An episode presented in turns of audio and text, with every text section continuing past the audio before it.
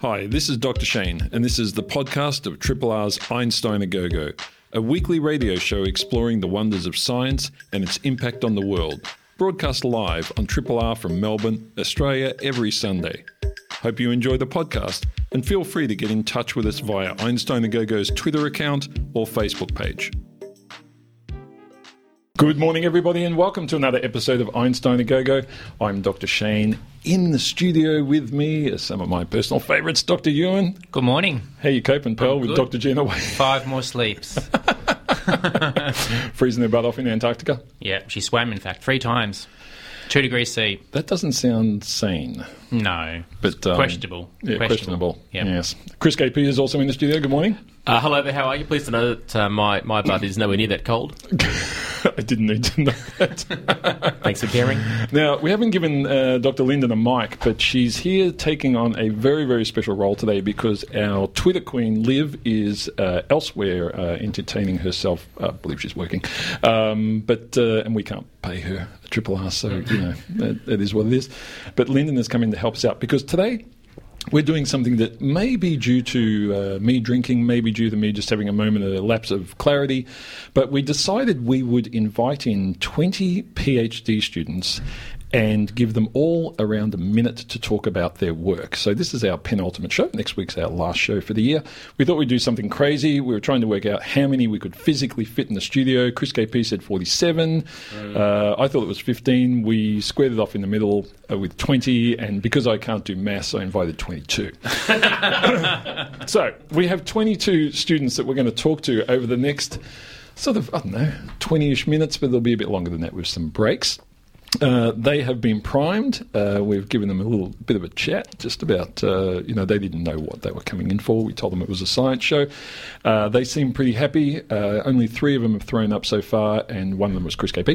Mm. So um, we're good to go, and we're going to start in just a moment with our first PhD student. They'll be they'll be coming in one after another. So prepare yourselves, strap yourselves in, folks, because this is going to be rapid fire, but you're going to learn a whole lot in a very short space of time. PhD student number one. Akhil, welcome. Hi, my name is Akhil. Hey, how are you? Now, where are you from and what do you do?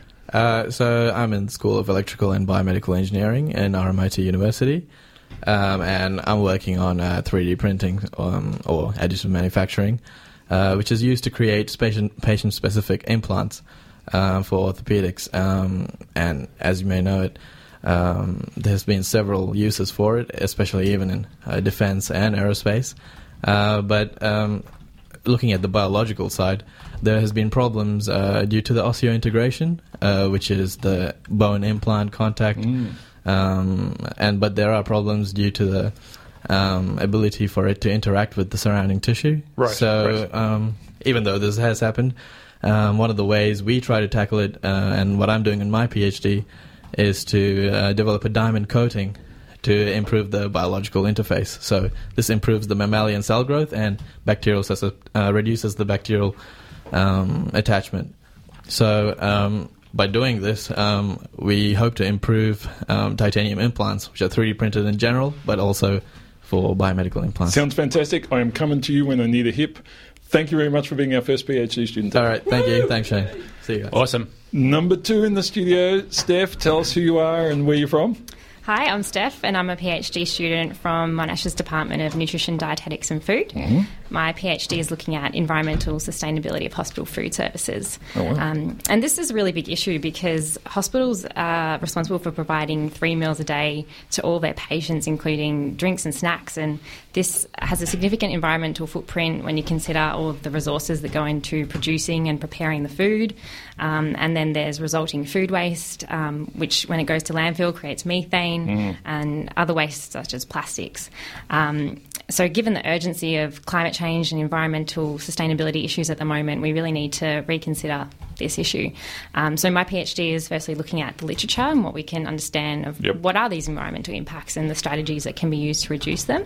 Um, Um, secondly, what are the perspectives of those actually involved in working on the ground on this issue? And thirdly, um, how is this problem addressed in policy? Um, and so if we're able to make hospital food services more sustainable, um, we can also see other benefits such as um, cost savings through better resource management, patient, improved patient outcomes and satisfaction, um, and hospital hospitals are better able to consider the environment as well as human health yep. and position themselves as leaders to a more sustainable food system. Sounds fantastic. Thank you very much, Steph. Thank you. Number three, PhD number three. Who are you and where are you from? Hi, my name's Catriona. I'm from the Peter Doherty Institute for Infection and Immunity. Yep, cool. And what are you working on, Catriona? I'm working on immune cells that recognise fat molecules, and they're a little bit unconventional from normal immune cells that people study, so I call them hipster immune cells. Hipster immune cells? Yeah. And are these immune cells that are, at, attack fat molecules or are part of fat molecules? Yeah, they, they target fat molecules, and one thing that I'm looking at in particular is those that are targeting fat molecules that are unique to the bacteria that causes tuberculosis or T B. Oh, wow. Okay. And is the goal to sort of, you know, soup them up so that they're better at this, or is it something where they just don't work in some people? Um, well... One thing that doesn't work in people, or a lot of people, is the vaccine. So I'm mm. looking at what kind of fat molecules we might be able to add to the vaccine so that we can generate bigger and better immune responses, because what they're doing is these immune cells are targeting, um, and because they're hipster, they're a little bit different, so they work quite quickly. So I'm trying to sort of, I guess, generate an army of immune cells that we can use to fight off this disease. Sounds fantastic. Thank you so much. Geez, a minute goes fast, doesn't it? Next in the studio, PhD student number four, Lauren. Tell us about who you are and where you're working. Uh, hi, Shane. Um, my name's Lauren, and I'm at the Centre for Human Psychopharmacology at Swinburne. Wow, Psychoph- psychopharmacology. It's a mouthful. Yeah, what's yep. that? Um, so currently um, we're faced with an ageing population in Australia, mm-hmm. and in parallel to this, we're seeing a huge transition in diets, um, moving towards a Western diet and processed foods. And so uh, we know that there's a lot of research out there looking at diet quality and our cognitive and mood outcomes, but yeah. unfortunately, it's not translating into our clinical trial research, which right. is a lot of the stuff we're doing at our centre. Yep. And you need that to prove that it is viable as a treatment yeah. or... Yeah, yeah, definitely. So uh, a lot of our research in our group is what we're finding is that there's a lot of um, bias in participant selection and the people that self-select to be a part of this research. So um, through my research, I'm trying to recruit a broader range of participants, people mm. that might have suboptimal diets, suboptimal nutrient status, that might benefit greater from supplementation or diet um, improvement. Yep. And, um, yeah, identifying those at-risk populations that may, you know, be more at risk for dementia or mood disorders yeah. in ageing. Yeah, well, Chris K P can talk about his diet later. Yeah. Uh, it's, it's filthy. Lauren, Lauren, thanks so much. Thank you. Thanks so much. Okay, number five, Maddie. Yes, hi. Tell us about yourself. Where are you from? Hi. So, um, yes, um, my name's Maddie Weems. Um, I'm from the Hudson Institute of Medical Research, yep. which is out in Clayton, um, and I'm a microbiology student. So my project is looking at changes to host cell death pathways during salmonella infection. Okay, so what, what's happening there when you when you get salmonella? Um, host cell death pathways, what does that mean? Yes. Um, so basically, we, we know that salmonella can be ingested through improperly cooked foods such yep. as eggs. Everyone's really scared about getting salmonella in their eggs. Yeah. Um, so once it actually gets into your body, it can invade the cells in your small intestine, um, and that's when the bacteria gets into those cells and it replicates, makes a lot of copies of itself, and then gets out of those cells into other neighbouring cells and prolongs the infection. Yeah.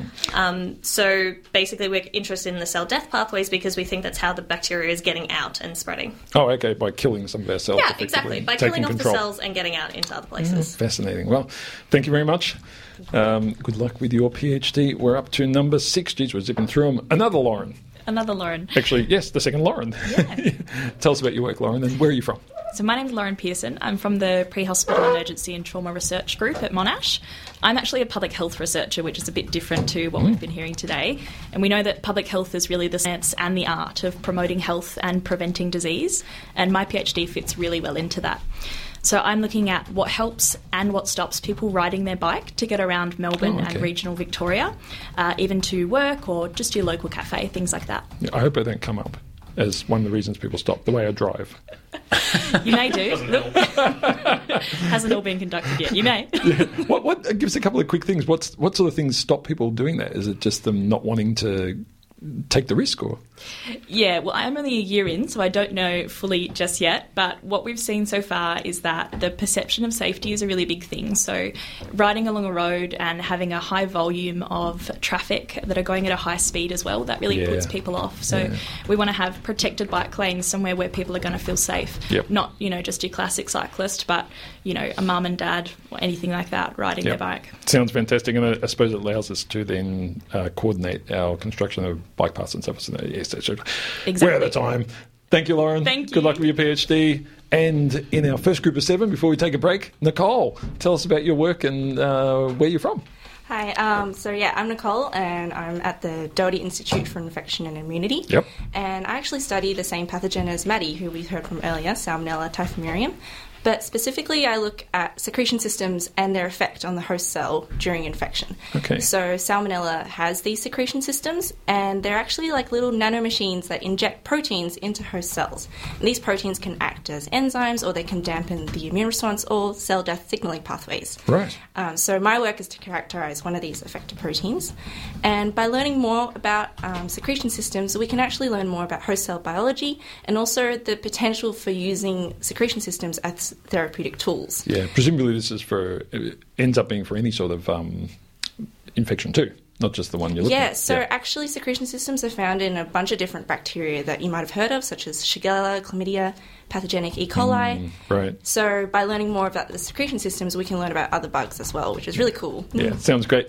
Thanks, Nicole. Geez, well, that's seven done. Uh, we're going to take a break for some music, folks, and we'll be back with another seven. Three. Triple.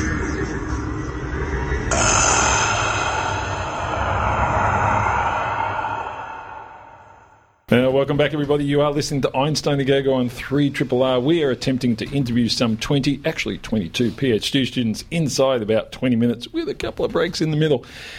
Number eight on the list is Ellen Jared. Well, Jared? Jared. Yeah, oh, I knew I'd screw something up today. Ellen, tell us about uh, where you're from and your work. Okay, so I'm from the Hudson Institute of Medical Research. I'm in the Centre for Reproductive Health.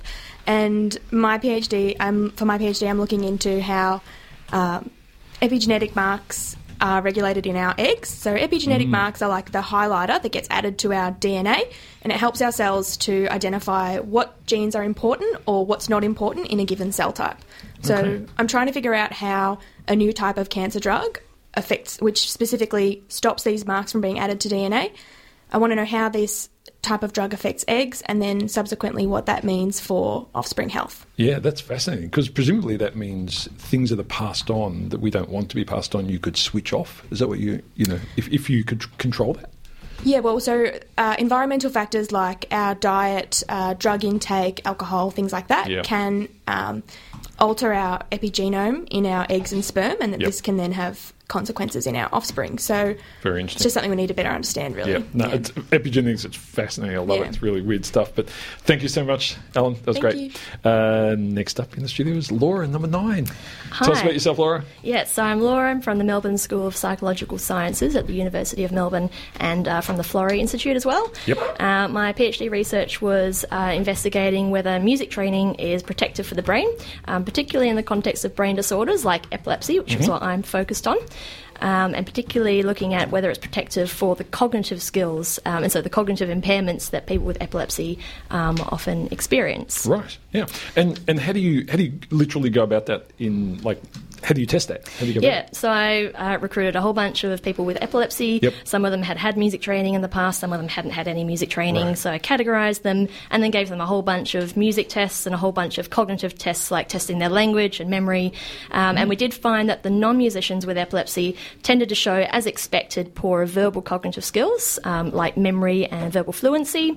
But the musicians with epilepsy didn't show those same deficits, which suggests that their music training might have sort of rewired the brain so that perhaps other pathways can be used when the seizures affect the normal pathways that would be used to do those, perform those tasks. Every time I hear this stuff, it makes me think I should have learnt an instrument in school. Yeah, well, that's what I guess we're sort of, you know, going towards. Like, uh, is it that every child should play a musical yeah, instrument? No, yep. That would be great.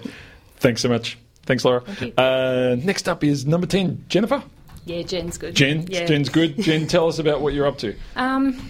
I'm uh, studying at Western Sydney Uni. That's a long story. Um, I'm a midwife by trade. Yep. My work is looking at a bunch of professionals called lactation consultants. Ah, yes. And I'm interested in how they provide breastfeeding support to women.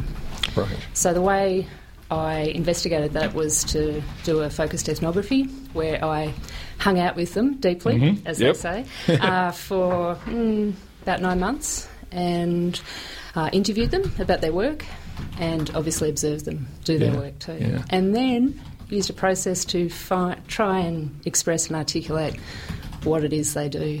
Yeah. Um, it's turned out to be a study about care. Right. And about yeah. the nature of care. Yeah, which is such so, an important part, especially in that period of people's lives. Absolutely. Yeah, it's, incredibly it's very stressful time. and yeah. very vulnerable and, yeah. and a lot of support needed. So Very very liminal is what uh, yeah, the right. say. Yeah, so, uh, yeah. There we go. Yeah. Well, thanks so much, Jennifer. Thank good, you. Jen, uh, good to chat to you. Now, uh, next in the studio is uh, number eleven, Nawal. Hi. How you going? Happy birthday. Thank you so much. Hey, uh, we'll spend an extra five seconds on the birthday wish. Yeah. Thank you so much. tell, tell us who you are and, and, and what you do. Yeah, so that's excellent. Especially it's my birthday. It's a special day for me. And around the world, thirty thousand newborn are born actually in a day around the world. And um, about one hundred four of these of this newborn receive skin-to-skin contact. And what I mean by skin-to-skin contact is what when the baby, naked baby, placed on the mother uh, mm, birth yeah. chest or abdomen for at least an hour. Yep. Um, without any interruption. Mm, right. So skin-to-skin contact has uh, enormous uh, social uh, uh, uh, benefits for the mother and the baby. And uh, my study involved um, observing birth, uh, talking to um, mothers and uh, healthcare providers about the practice of skin-to-skin contact. What we found that clinicians actually interrupted, sometimes interrupted the practice by taking the baby away from the mother for uh, doing routine measuring and weighing and... Um, Um, however, most mothers actually wanted to keep the babies with mm, them yep. um, for longer than even an hour uh, as they feel close and related to their uh, babies. Um, Mm, so keeping, yeah, say keep, yeah. keeping the mother and the baby together in that really important time would strengthen the relationship between the baby yep. and the mother, and also trans- transfer the good bacteria from the mother's skin to the baby, as well as give a good start for breastfeeding. Sounds like so, a good plan yes. to me. No, thank you very much. Happy birthday. Thank Happy birthday so to much. the other thirty million people who share your birthday. Uh, Dina, number, uh, is that right? Did I get that right? Yes, yes I did. Number twelve. Uh, tell us about your work and where you're from. Uh, so hi, I'm Dina. I'm from La Trobe University, the School of Psychology and Public Health. Mm-hmm. Um, my research title, my thesis title really, is um, Age-Related Changes in Cognitive Processing. Um, and so what I looked at is how the healthy brain processes, processes information across the lifespan. So really what I looked at is um, how healthy older adults process information compared to healthy young adults. Mm. And what sort of changes did you see? So that was an interesting point, because what we found was the way we actually um, assess for cognitive processing is um, va- varies. And in the literature, um, it really depends on what task you use, and, and that implies whether you will see differences between young and older adults. So currently, um, what we know about cognitive ageing is um, variable. So some, some literature suggests that uh, older people are slower and less accurate, mm. but we found, depending on what task we used, um, that wasn't always uh. the case. Interesting. Yeah. yeah, yeah. It sounds like we're getting that testing wrong for a lot of people. Yeah. More nuance required. Yes, my research yeah. went towards um, developing a new battery of tests, and um, that can be used in clinical and experimental settings. Excellent. Dina, thanks so much. Thank uh, you. Thanks for being part of our, our group. Oh, my pleasure. Next in the studio is number thirteen, Enki Lee. Enki, that's Enki. right. Hi. My Tell name us is, about your stuff, Enki. Yeah, my name is Enki. I'm, calling, I'm coming from uh, Hudson Institute of Medical Research. Yep. My PhD is on automation in cell therapy manufacturing. Oh, wow. And um, uh, give us a bit more about that. What does that mean? So we know how to, um, we use drug to treat uh, patient, yep. and then now we all can also use cells to treat patient. So we know cell, our own cells? Our own cells yep. or other people's cells. Oh, wow. We know how to manufacturing moleculars uh, for, for drugs, but we are not that good at uh, manufacturing. manufacturing cells yeah. and a lot of the process are still quite manual, and as a result we're looking at half a million for one patient to, for cell therapies. So one of the reasons for that is because of lack of suitable tools to manufacturing cells. So therefore mm-hmm. my PhD is um, industrial collaboration right. with a Melbourne startup company called Synergy, and together we want to develop an automation device for cell therapy manufacturing. That sounds fantastic. I love alternatives to all these existing pharma stuff, because you know we've, we've heard from uh, there's also electrical responses and other, other things that we can do rather than just pharma. I mean, it's, yes. it's, it's a good way to go. Yes. Thanks so much for coming in and chatting to us. It was Thank great you. chatting to you. Uh, now, the last one in this group before we take another break is Cameron. Yes, did I get that right? How you going, Cameron? Tell us about you and your work. Fantastic. So I'm at the Murdoch Children's Research Institute in the Brain and Mitochondrial Group, and I'm using human pluripotent stem cells to model mitochondrial disease to find a new drug treatment.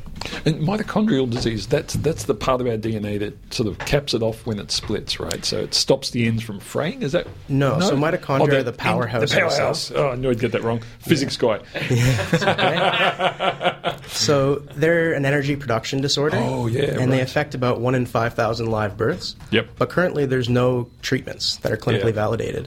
And so we're trying to use stem cells to generate high-energy cell types mm. like cardiomyocytes so that we can test these drugs. Because obviously we get skin from patients, yeah, yeah. but skin doesn't necessarily use a lot of energy. Yeah. And so can you get other things from patients that might be more valuable in the testing phase? Yes, we can get tissues, but often uh, mitochondrial diseases have over three hundred twenty disease oh, genes. Right. And so it's difficult to diagnose these diseases before um, the patients pass on. And so yeah. often we won't have the tissues that we need to do the research. God, yeah. Tough stuff. Well, it's an interesting... Uh, telomeres is what I was thinking about. Yes, telomeres. yeah, hey, telomerase. Yeah, you know, we get there.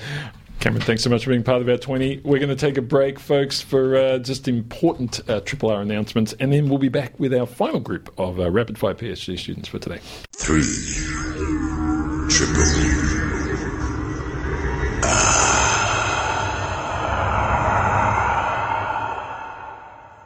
Uh, welcome back, everybody. You are listening to three triple R. It's Einstein and Gogo. We are zipping through twenty-two PhD students in about twenty minutes or so. In the studio with us now is number fifteen, Samantha McNeil. Welcome to Triple R. Hi, Shane. Thanks for um, having me here. Tell so, us about your work.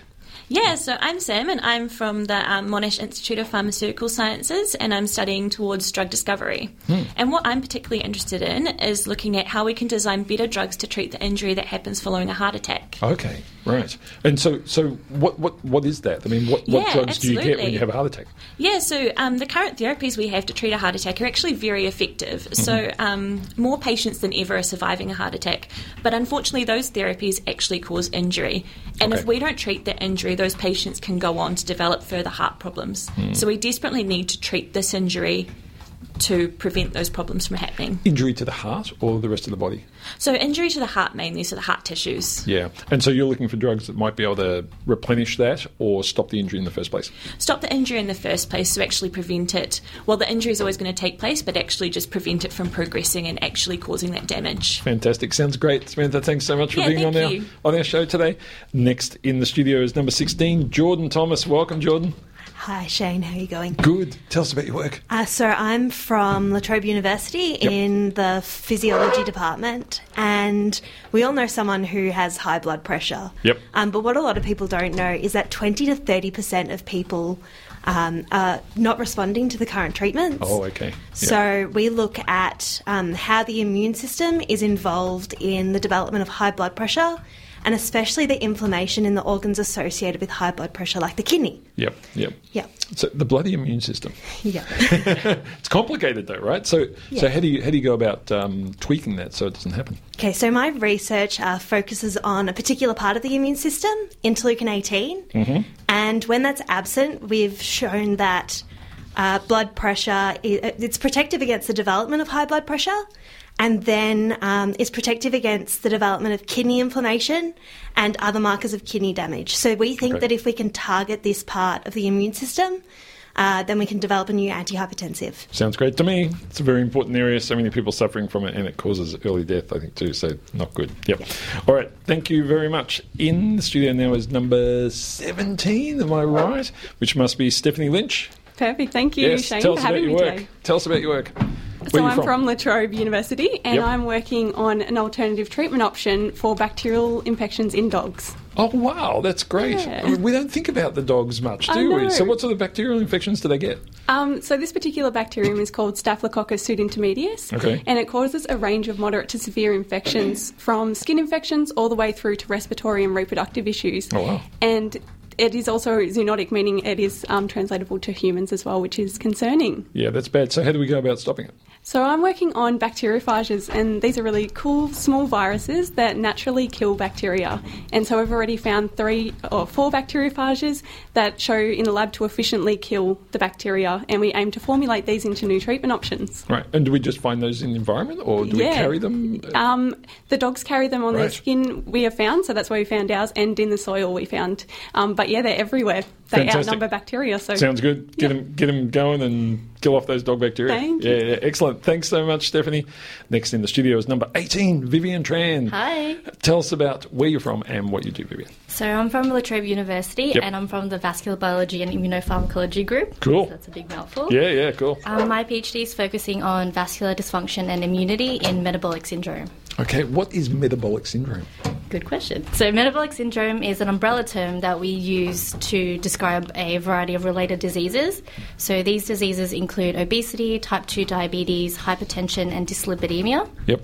So what we're really focusing on is what research has shown us so far is that individually each of these diseases can cause cardiovascular disease, but what we don't know is what is the combined effects of them together, right? And yeah. how it leads to an increased risk of cardiovascular events. Yeah, because often when whenever people do clinical trials too, they separate people out, and that's not realistic, is it? People yeah. have multiple comorbidities. Exactly. Can you say that, multiple comorbidities, or just say comorbidities? Comorbidities. yeah. yeah. You can't have one without well, the other. Yeah, too many. Yeah. That's a problem. Yeah, but that's that's great to hear you doing that. That's really interesting work. Thanks so much for coming Thank in today. You.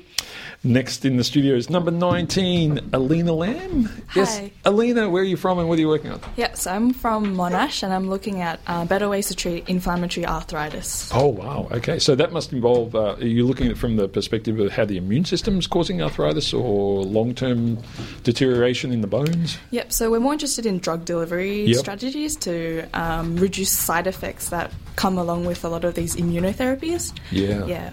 And are the side effects mainly liver and kidney damage? damage or other problems? Yeah, so that's a big part of it as well, but um, one of our major focuses is looking at reducing side effects from uh, increased risk of infection.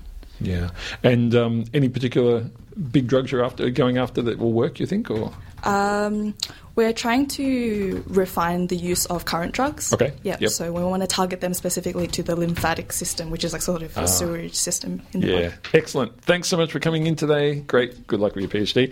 Uh, next is number twenty.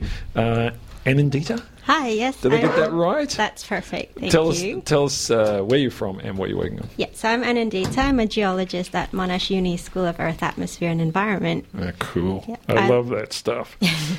Doctor so, Lyndon knows this. Yep, what are yeah, you working on? I've looked at fractures in rocks, so cracks in rocks and their ancestors. So basically I want to know if uh, the shape and orientation distribution of rock cracks are affected by older cracks or older geological features, say oh. if... Uh, a crack that's older than four hundred million years old would affect a new feature that's maybe one hundred million years old. Oh, do we have yeah. an insight into whether that's the case? That's... Um, yeah, it depends on the scale at which we're looking at the rocks. So the scale of the systems, if we're looking at something that's one kilometer long, or if we're looking at cracks that are maybe only a few meters long. Yep.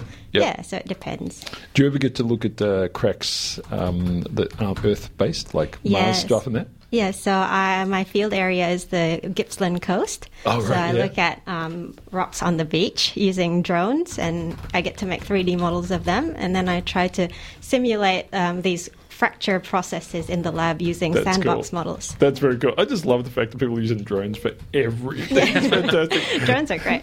yeah. they're, they're fun. They're awesome. Uh, Anandita, thanks so much for coming in. Thanks uh, for having great me. Great to chat to you. Number twenty-one, Kimberly. Kimberly Reid, tell us where you're from and what you're working on. Hi, Shane. I'm from the University of Melbourne, and I'm looking at atmospheric rivers. So that's giant rivers of water vapour in the sky.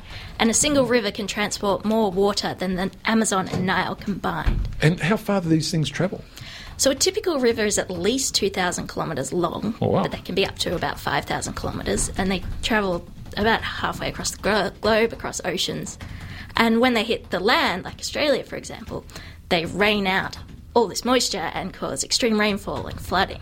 Yeah, yeah. And in terms, you said more water than, you know, some of our major rivers. I mean, what, we, we just haven't heard about these things. Why, why why don't we hear about these more often when we're talking about water distribution? Yeah, good question. So they're a big deal around the world, especially in places like California. Mm-hmm. And they occur quite regularly in Australia. In fact, the twenty ten Queensland floods yep. looks like it may have been associated with an atmospheric river as oh, well as wow. other systems. That, so that's really why I'm looking at it. That's mind-blowing stuff. I love that. That's fantastic. I hadn't really heard much about that. We're going to have to, we're definitely yes. talking about that next year.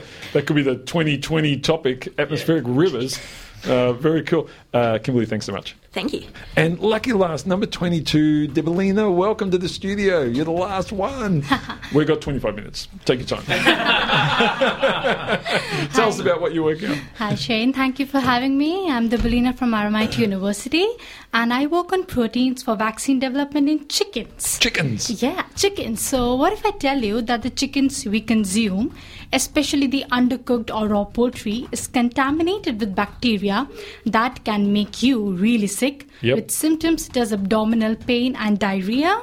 And the problem is actually very huge because millions of healthy life years are lost due to this. Yeah, this is... And, and does it affect the chickens themselves or just the people consuming the chickens? It's more the people who are consuming the chickens and less the chickens. So what we are trying to do is develop a vaccine mm. against Campylobacter jejuni. So this is the bacteria that is majorly responsible for causing right. foodborne infection through yep. chicken meat. So the vaccine will prevent the bacterial growth in chicken and keep us and the chickens safe. Yep. So basically, after my research, you will not have to think before having your chicken dishes. Yeah, and foxes don't think before they have a chicken dish either. So presumably it's not just us. Fox in a hen's house, you know, that's how it works. Uh, Debolina, thanks so much for being part thanks of so our, our twenty twenty. I think we got there. I think we did the whole twenty-two in about awesome job, something team. minutes. Um, a mass- well, we're going to come back and chat about this in a minute, but uh, well done, everybody. I I think uh, they're all fantastic. We're going to take a break for some music, folks, so I can get a sip of water or something or other. Three. Triple. Ah. Uh, welcome back, everybody. You are listening to Einstein and Gogo on three triple R. We just interviewed twenty-two PhD students in, I don't know, it was about twelve minutes by my count. Chris K P, is that what you... I'll give or take twenty minutes. Yeah, it's something like that. Um, but uh, I was chatting to the team during the break, and there were there were a couple that were just spectacular, and they were all great. Um, there was a couple that piqued the interest of the team. So we have asked Kimberly Reid and Stephanie Lynch to come back into the studio. Welcome, you two. Thank you. Thank you. You're freaking out now, aren't you? You weren't prepared oh, yeah. for this part. Because we had to actually grab them on the way out the door. It, was, uh, it wasn't easy. Now, just to remind you folks, Kimberly Reid uh, spoke to us just a few minutes ago, actually, because she was number twenty-one, about the atmospheric rivers, and Stephanie Lynch talked about the infection in dogs. Yes? Did I yes. get that right? Yes, correct. Can't believe I remembered that after well, twenty-two of you. um, I'm going to hand over to my team to ask you some questions. All right, I'll start off with the rivers. So how high are these rivers in the sky? And the second part is, are humans having an effect on, you know, air traffic and things like that? Good question. So they're actually quite low level in about the first one to two kilometres in the sky. And in terms of planes, well, planes are typically in the stratosphere, mm. which is more like forty to fifty kilometres up. So humans aren't likely to be affecting them directly in terms of airplanes, although there is a lot of research looking into climate change and how they might change in the future, which is, of course... So when so when you're going up in an aeroplane, typically on the way up and the way down is when you get turbulence. Is yes. some of that turbulence possibly because I'm crossing a river? Turbulence can be caused by lots of weather systems. So any kind of cloud and storm will release energy in the form of what's called a gravity wave, which is basically just like a wave in the ocean, but it's air moving up and down, and that's what mm. shakes the aeroplane. So it could be a river, it could be just a storm, or...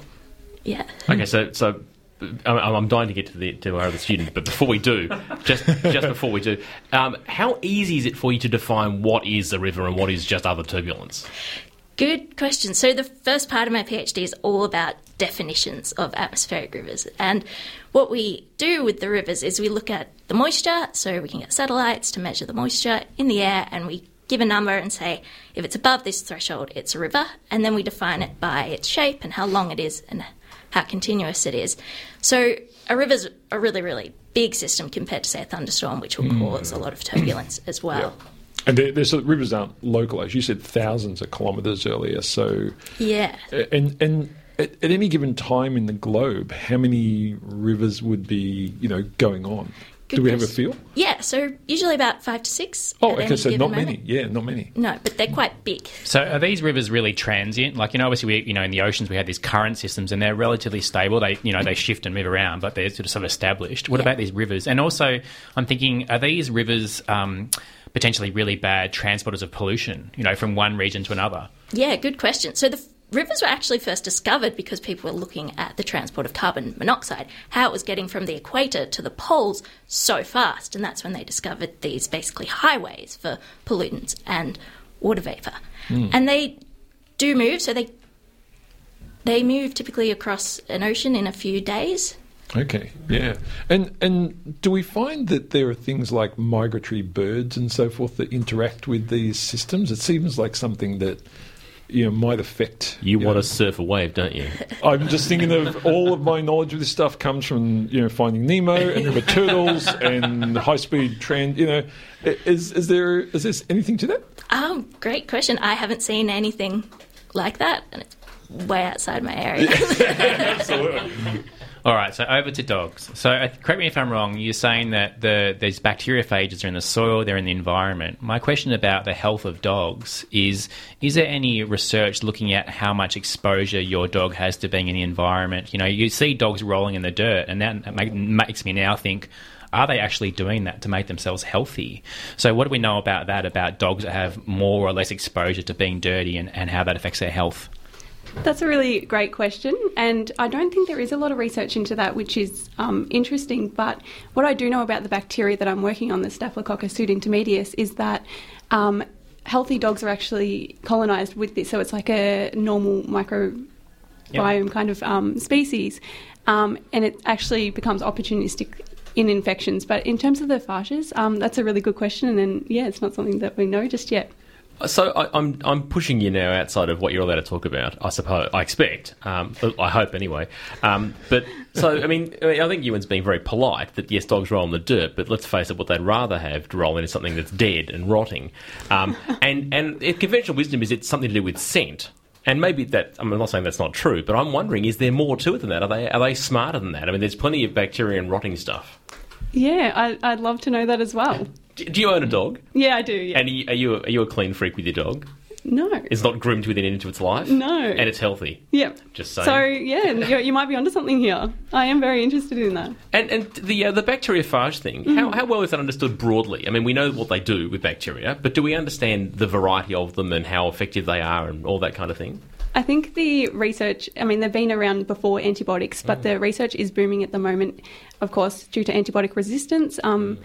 and they're already being used in patients where no other alternatives are available. So, um, yeah, the research is really interesting, and I, mm. yeah, I think it's continuing to grow. We we um, we recently heard uh, the news a couple of weeks ago that uh, new calculations have been made, and Chris K P actually did this on um, the, the breakfasts during the week, oh, uh, indicating that um, the idea of one dog, you know, a, a, a dog year equaling one um, dog year equal to seven human years, you know, so like if you've got a three-year-old dog, it's the equivalent of a twenty-one-year-old, or as I like to say, if you've got a one-year-old dog that's breeding, it's the equivalent of a seven-year-old breeding, which doesn't quite work. And we, you know, there's a lot of things around that don't work. But recently some uh, researchers have done some calculations on this and worked out that uh, all dogs are different for a start, but that there's a non-linearity between dog age and comparing to other species, which is kind of a silly thing to do anyway.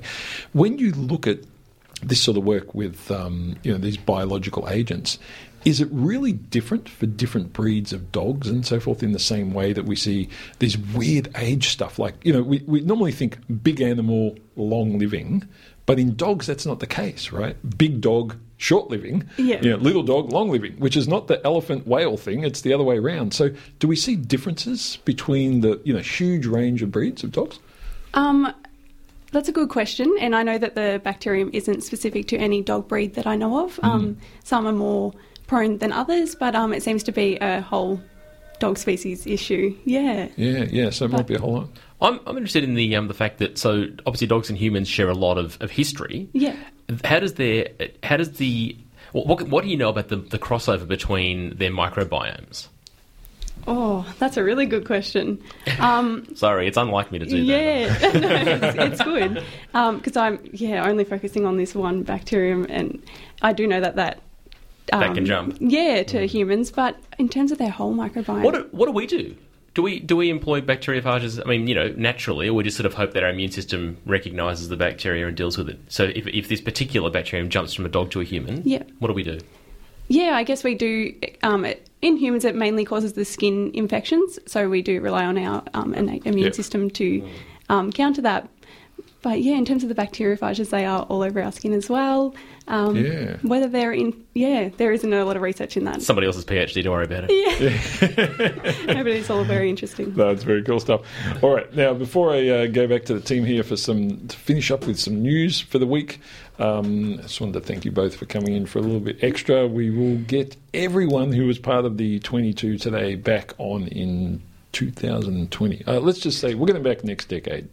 I like saying that. It's going to be my, my new phrase well for the next few weeks. Sometime in the next decade. Uh, no, we'll get you all back uh, next year to, to have a more uh, detailed chat about your work. But uh, how long have you both got to go on your PhDs? So I'm a year in, so... Oh. Two to Forever. Three years. Yeah. yeah. And I yep. just finished my second year, so probably about a year Ooh, and a bit. So ago. You just yeah. through the the, the, the dreaded um, doldrums period. Of yes, I have heard about that one. Second year depression, and it's a it's a hard time. Second year, second yeah. year is a hard time. It's good to get through that year, and uh, well, you know, all I can say, Kimberly, is looking forward to second year. You know, second year is often a hard point in a PhD. So um, yeah, well done for getting through that. So thank you both. Uh, stick around here in the studio. These two guys are we're just going to chat with a bit of news before we finish the show. Doctor Ewan, do you want to start us off? Yeah, traffic jams. Who's been in a traffic jam? Uh, today. Who gets frustrated in traffic jams? yeah, I'm yeah right and queues as well. So some fantastic research in the journal eLife about ants, right? So I'm sure you've all watched ants and how they move around. Um, ants can move hundreds of ants in a really small area and not bump into each other. And yeah. people have not known how they do this. So what they did, they did an experiment where they built bridges between the ant nest and a food source. And they right. actually varied the width of the bridge. Ooh. More ants, less ants. And what they showed was that as the number of ants was low, ants sped up. And as the number of ants was more, they sped. They sorry, they slowed down. So what they actually have shown is that unlike humans, we silly humans, individual ants regulate their speed when they sense there's a traffic jam occurring. So they never bumped into each other, even though they had eighty percent use of the bridge. So in humans, we know that when we reach about forty percent capacity of a bridge, we start to see traffic jams and, you mm. know, slowing mm. down and so forth. Ants, eighty percent, no issues at all. That's incredible. But is, is this is this partly to do with the fact that ants, like the, the impending army of driverless cars, actually interact more than, than individual humans?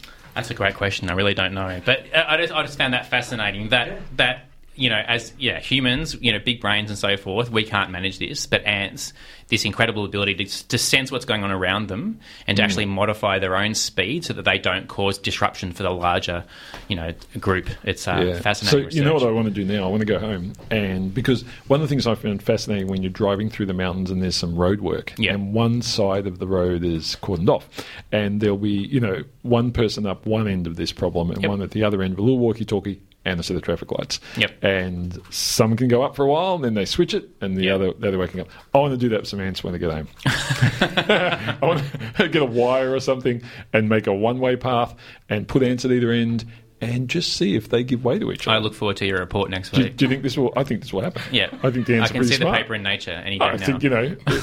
Well, someone's probably already. I've just mentioned it on air. Someone's probably already started doing it. I'm, yeah. I'm, I'm a slow reader, so it'll be done before I get off air. Uh, but yeah, it's fascinating that I think it's um, yeah. it's fascinating when you watch them yeah. because they don't tend to they, don't, they go around each other. Well, don't, they don't crash. They don't they, crash. Never. They interact. Yeah. But they, they don't crash. Yeah. But there were, what would be the effect of two ants crashing? Like legs coming off? Yeah, maybe I mean, maybe they do. We just don't notice. We just don't notice.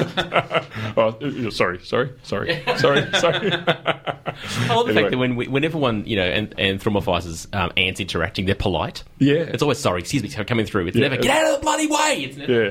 well, they're never angry. You know, let's just say they're the opposite to humans in the way they interact. I think that's, in a lot of ways. Is that the best way to put it? Yeah.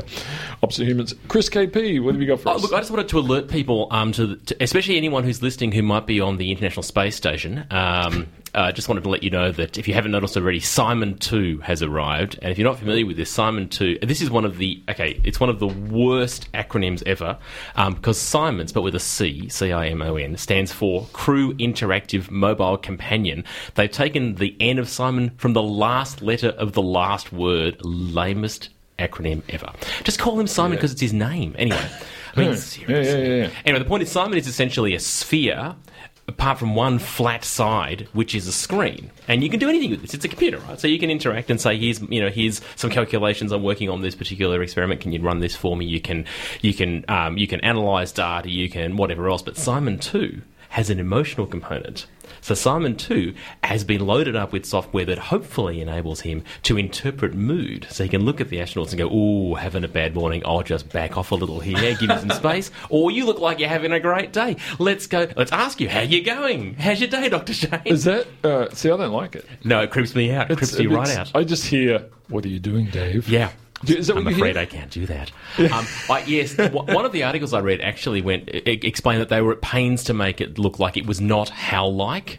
I'm like, yeah, a smiley face on the side of a floating ball is creepy in its own right. Yeah, I mean, if they made it look like a minion or something, I might go with that. Like, yeah, it's not hell-like. Yeah. You know, but it's not hell-like, but it's it's not as much fun as a minion. I mean, the thing is, is with hell, it's just a bloody red light on a panel, so anything can seem hell-like if it's creepy enough. Uh, you're showing me a picture. Yeah, that, that's creepy. Yeah, and it's it's almost like it's hand drawn. It's like it's like some ten year old kid was given. In fact, maybe there was. There's probably some competition somewhere where they had a bunch of kids drawing a face for Simon, and that was the best oh. one. And it's not comforting. Yes, no, interesting. Well, I wanted to just mention something. This is a couple of weeks old now, but I thought this was uh, fun. Um, about ten years ago, uh, there was a bit of an accident. Not an accident, just a chance scenario where some mice were born with longer than normal telomeres. So this is where I screwed up earlier. When I accidentally you know, mm. called them something else. Anyway, um, but basically, um, these are the things that we think if you have longer telomeres, you might be healthier and live longer. Yep. And as we get older, our telomeres are shortened up. So one way that, you know, you can't use this as a measure of actual specific age, but yeah, you could probably do it within a decade or so. If I measure your telomeres, I could tell, Chris, that you're in your fifties, for example. Well, my telomeres would tell you much more than that. um, but, you know, as these get shorter, Um, you know, we start having problems. And when we get really old, it's interesting to me because I always have wondered, what's the ultimate age of a human being if you could keep them alive? But sooner or later, you get to the point where I think your telomeres will kill you. Um, they'll get so short that they won't function, and then your your body won't. Now, unfortunately, we die long before that happens. But in this particular group of mice, what they've been doing is looking at, you know, breeding these ones with hyperlong telomeres. So this, after this chance encounter ten years ago, now people are working on making them hyperlong. So you get these super long telomere mice, and they are, believe it or not, living longer. They're healthier. They are less likely to get um, cancer or obesity. So there's some really full That's interesting, because they're living longer, which is when things like cancer kick into gear. That's yeah, its opportunity. Yeah, and, and it's interesting because if you look at a lot of species, we kind of stopped evolving at a point because we weren't meant to live longer than that. So, you know, humans were breeding, you know, well and truly under the age of thirty. So if you died after that, it didn't matter. You'd passed on your genes, good to go. Um, your species propagates. But now we're living to, you know, eighty to one hundred, and all these other things that we never evolved out of our genomes are causing us to die. So this is interesting because this, you know, these sorts of things affect your overall health, not just how long you live. So interesting stuff. Which is which is ultimately the aim, and this is the this is what um, medical research has been telling us for years on this program, among other places, that, that they're not just there to make you live longer; they want to make the quality of the life yeah. good too. And so when you start delving around, what are the critical influences around that? Yep. you're, you're in yeah. yeah, interesting territory. Exactly right. And everyone wants to basically be healthy until the day they kick it. Yeah, to me, yeah. You, you don't want you don't want the last fifteen or twenty or even well, fifty is, years of your life to be unhealthy. This is what we learned from the um, that, that dog age study as well. They were basically mm. saying the dogs have a long middle age. Yeah, they're a very very yeah. short young time, a very very short old age, and yeah. lots of being somewhere between thirty and sixty in the middle. Yeah, yeah. And, and having a pretty good life. Yeah, yeah. So that's what we want. I want to be a dog. Uh, yeah. Well, you know, bring it on. Bring it on. Uh, folks, we're going to have to hand over in just a minute to the team from Eat It. Uh, if you just tuned in, we've uh, managed to somehow, and I'm not sure how exactly we did this, interview twenty-two PhD students, and a couple of them have actually sneakily have finished their PhD. Uh, didn't mention that, but uh, only recently. But, Overachievers. Uh, yeah, oh, particularly yeah. the happiest ones. Yeah, actually, they did seem a bit more relaxed. Uh, but we have managed to do twenty-two of them. I'm hopeful that all of them, because they were great, will come back on the show at some stage next year, and we'll give them, uh, instead of a minute, we'll give them ten. Um, that's going to be a lot easier, believe it or not. It's easier. Uh, big thank you to Lyndon, who has been tweeting at a rate of knots. I think she's just just caught up about all their topics. Uh, poor Lyndon's gone a bit nuts, and uh, you know, Liv will come back next week and just waltz into the studio. And go, knuckles, oh, the knuckles cool. are pulsing from. Yeah, here. She's done well. Uh, thanks to Chris K P. He's been my uh, my timekeeper. uh, wandering around. It's just been fabulous. Uh, Doctor Ewan was just really kind. Uh, he was, but he was here. Thanks, buddy. And uh, Jen will be back soon, and you can go, go back to normal life. I think that'd be great. She'll have a million stories to tell us next week about Antarctica, no doubt. Uh, folks, I'm going to hand over now to the team uh, from Eat It. Have a wonderful Sunday. Thanks so much for listening to Einstein and Gogo, and we'll chat to you again next week. Hi, this is Doctor Shane. Thanks for listening to the podcast of Triple R's Einstein and Gogo, a weekly radio show exploring the wonders of science and its impact on the world. Broadcast live on Triple R from Melbourne, Australia, every Sunday. Hope you enjoyed the podcast, and feel free to get in touch with us via Einstein and Gogo's Twitter account or Facebook page.